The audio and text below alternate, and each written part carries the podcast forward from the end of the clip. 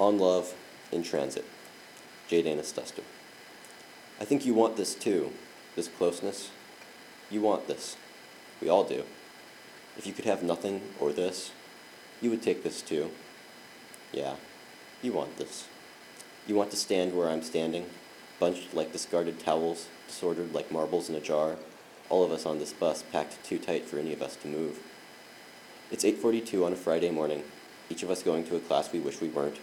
Each of us stands silently, some of us with music in our ears, others in our minds, others just the persistent grumbling of the engine. If we spoke, we'd all say none of us wants to be here, but part of us does. But we don't speak on the bus, so we never get the opportunity to lie. You want to stand here, with your feet where mine are, the toe of your right shoe edged presumptuously between her heels, but she doesn't notice that, does she? How can she? With someone's backpack in her face, she can't see the floor, her feet. You want to reach your arm over her shoulder and hold the pole just above her hand so you can feel her thumb graze the edge of your palm. You want to feel that touch, that touch like an unsaid suggestion. You want to feel what that is like on the side of your palm.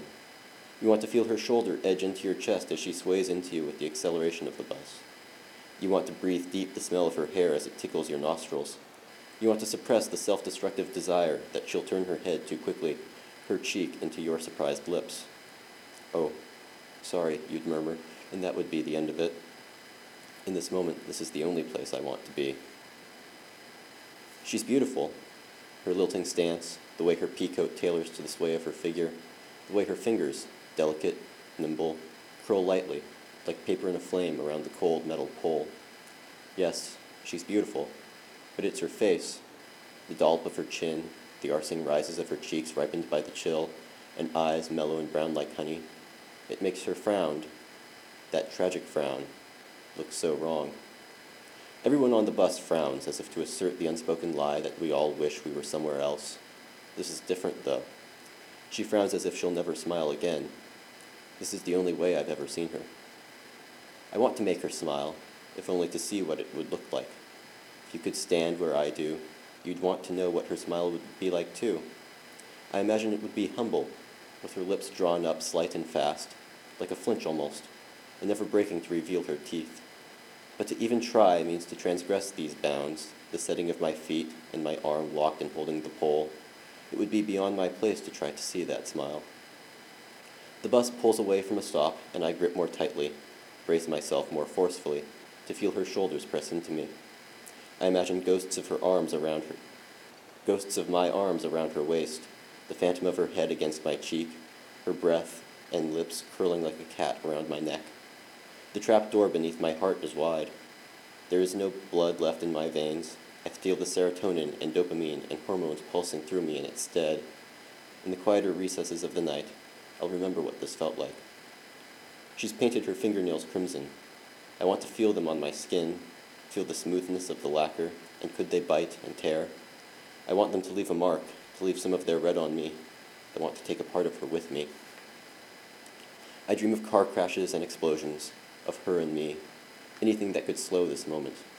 But on a bus, cars seem insignificant. Nothing can stop this motion to an end and her walking away. Nothing that I could ever do. Why is it that I never see you smile? I'm sorry. I just think it's such a shame, you know? Why? Because you're beautiful. It's like catching a spark. Even if I can find it in the air, by the time I open my hands, it has faded from fire to charcoal. It's like that. It flickers fast enough to miss, but it was there. Something tangible that I could feel, like where an ember might have pinched my palm.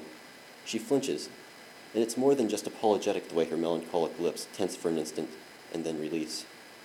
The bus is slowing, is stopping, and she brushes close as she steps past. She must know what she's doing. It's in the pressure as she leans through me, the way she steadies herself on my shoulder. I breathe her deep as she goes, and I smile at her. Maybe she smiles again, but even in this, even in my best daydreams, when I have the right words and the right timing, she always walks away. She always will. But even so, in this moment, you want to be me, to stand where I'm standing and know this, know this closeness. Yeah, you want this as much as me. So I'll be happy just to stand here and let this be all I want.